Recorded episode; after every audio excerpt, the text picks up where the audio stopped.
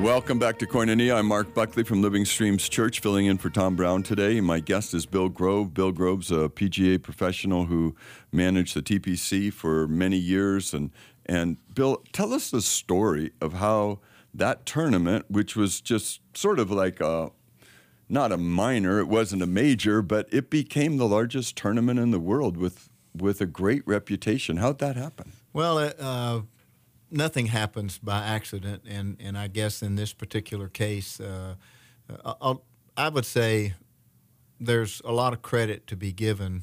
First of all, to the Phoenix Thunderbirds. Mm-hmm. Uh, a, a, lot of people uh, really misjudge some of their uh, just because they're wild and crazy guys. Yeah, just because they're wild and crazy guys. Everybody misjudges what's go what goes on with them, but uh, they're, they're, guys that are not measured by their egos. They're measured by the size of their hearts. Mm-hmm. And, and I think that their intentions all along. I mean, they like to have a good time. Certainly, it's fun. But uh, in 19, in in I'd say in the middle 80s.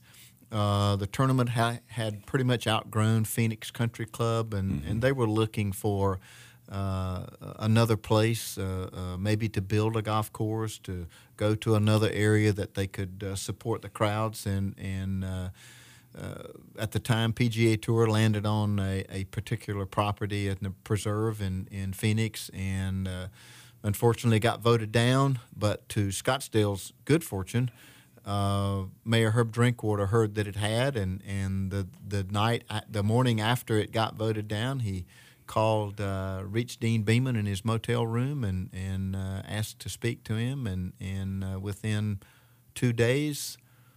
TPC, they had a deal. TPC Scottsdale. I mean, it wow. it it, uh, it, turned just like that, that quick, and, and the land was was uh, floodplain land, uh-huh. and it was uh, leased from the federal government, the BOR. They had a hand in that, and and the city went to the BOR and said, you know, we'd like to build a golf course here. And the BOR looked at him and said, wow, you're kidding me.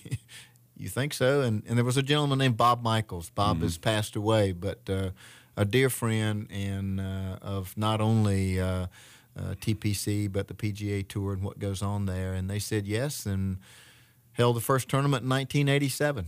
280 some thousand people attended that first golf tournament. Wow which is bigger than most every other tournament already. no, exactly. Uh, that eclipses pretty much anything that goes on anywhere else as, when it comes to golf. And now you guys have grown it to over 500,000. That's I think the record is 570 some thousand wow. for a week's time.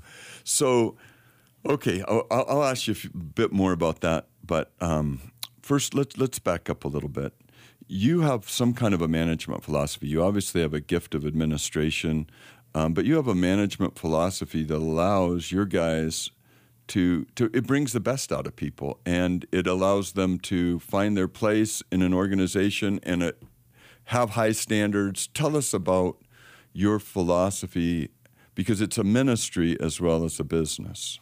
Uh, I was very lucky, Pastor Mark, to be interviewed and be hired by the PGA Tour, and, and I was working for myself at that time, and and uh, uh, my I guess my decision was based on, gee, these guys want to do things like I think they should be done, and and uh, I won't work for myself anymore. I work for them, and I have all these other benefits, and I'll get to work at some of the finest clubs in in the world. So why not go to work for them? And and their philosophy and my philosophy blended a great deal. Mm-hmm.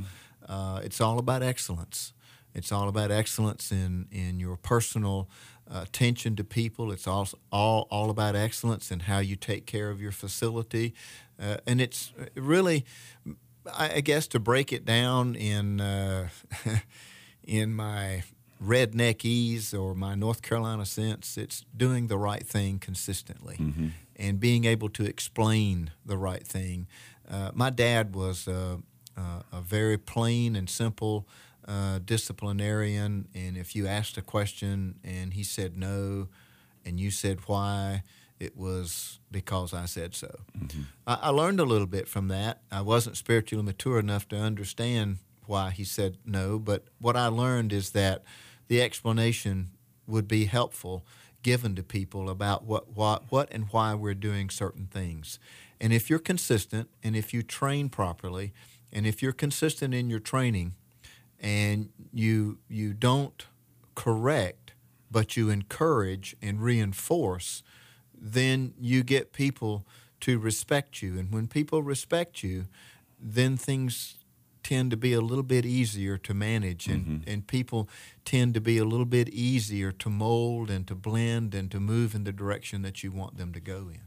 So you're you're using positive reinforcement to give them a vision to bring the best out of them. No, no question about it. There's there's and and for those of you who are listening who are in the corporate world, there's a thing called a corrective action. Mm-hmm. Uh, when you bring an employee in an office and you tell them the things that they've done wrong, and you you you make a memory of that by writing it out, mm-hmm. and and you get them to sign it. To me I changed the name of it and called it a successful action. Mm-hmm. And I pointed out things that we liked about that individual and why they were still employed there.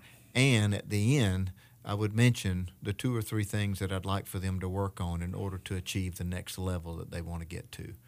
And it seemed to work a great deal. That's neat. That reminds me of um, breaking a horse. You know, in the old days, they used to beat them and wrestle them and fight them, and they learn you can just sort of walk them around in circles until they finally get the message that you're in charge, not them, and and you can accomplish a whole lot more, a whole lot easier, and you become friends with the horse rather than. Uh, you know, manhandling. That, that sounds familiar. That sounds very familiar.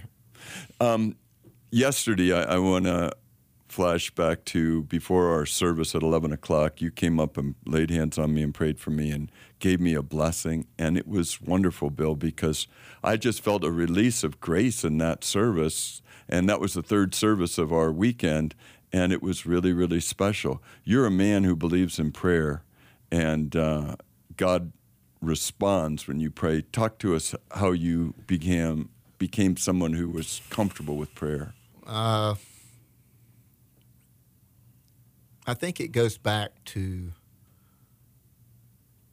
uh, a pretty dark day for me in 1990. Uh, I had taken my wife, Debbie, to have an MRI done uh, on her uh, brain. And uh, unfortunately, the MRI came back showing a tumor. Mm-hmm uh, on the right hand side of her skull. And uh, I walked her to the car. And I came back in the office and I asked the individual to let me see the pictures. And he took the pictures out and he showed them. He said, You need to go back to your doctor right now.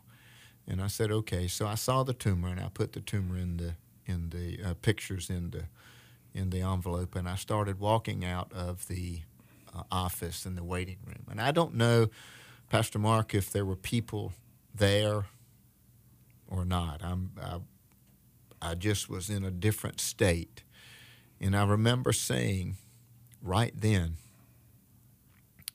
Lord, this is outside of my control.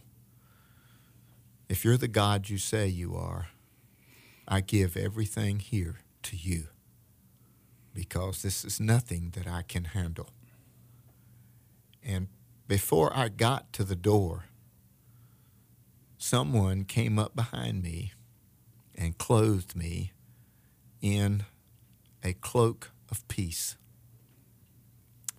I walked through that door, and on the other side, out into the outside, I have never felt assurance that by my simple prayer and by my simple faith that God was going to handle that. Mm-hmm. And he did. And she was healed. And uh, since that day, I trust God. Amen. And I know God is plentiful and we are needy. And I learned a lot about prayer after that by reading a lot of David's mm-hmm. prayers and psalms. And it's to me it's being honest with God, telling him your heart because he knows it. He just wants to hear it from you and to create that relationship with Him.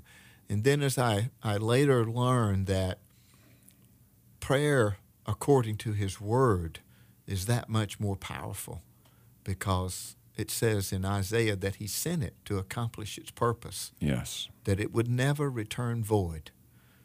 So my prayers were directed in that manner. And over the years, Pastor Mark, God has blown me away with his favor and his blessing. Amen and amen. And you've had some setbacks or some heartbreaks. Um, Lazarus was raised from the dead, and he eventually went to be with the Lord. Uh, Peter's mother in law was healed. She's not alive anymore. Everybody has a, a shelf life, if you will. We're all going to be with the Lord one of these days. And, uh, and you had 20 some great years more with Debbie. 25. And, uh, and then she went to be with the Lord. Yes, she did. And that's been something that's been probably one of the toughest things of your life, hasn't it? Uh, no doubt. Uh, I retired in February of 2013 uh, with my whole retirement in front of me and our life uh, to live together. And within, I'd say, 45 days after retirement, uh, I become a caregiver. She's diagnosed with ALS and she's in a wheelchair. And Bill, I want to commend you for that season of life too. And I know it's even hard to talk about it, but you laid down your life for your wife. Yes. You were there with her. You guys bonded in a way that many people never experience. And I just want to say, well done, good and faithful servant. Thank you. Thank you. My guest is Bill Grove. We're going to continue this discussion in a minute. Stay tuned to Koinonia. I'm Mark Buckley. We'll be right back after this.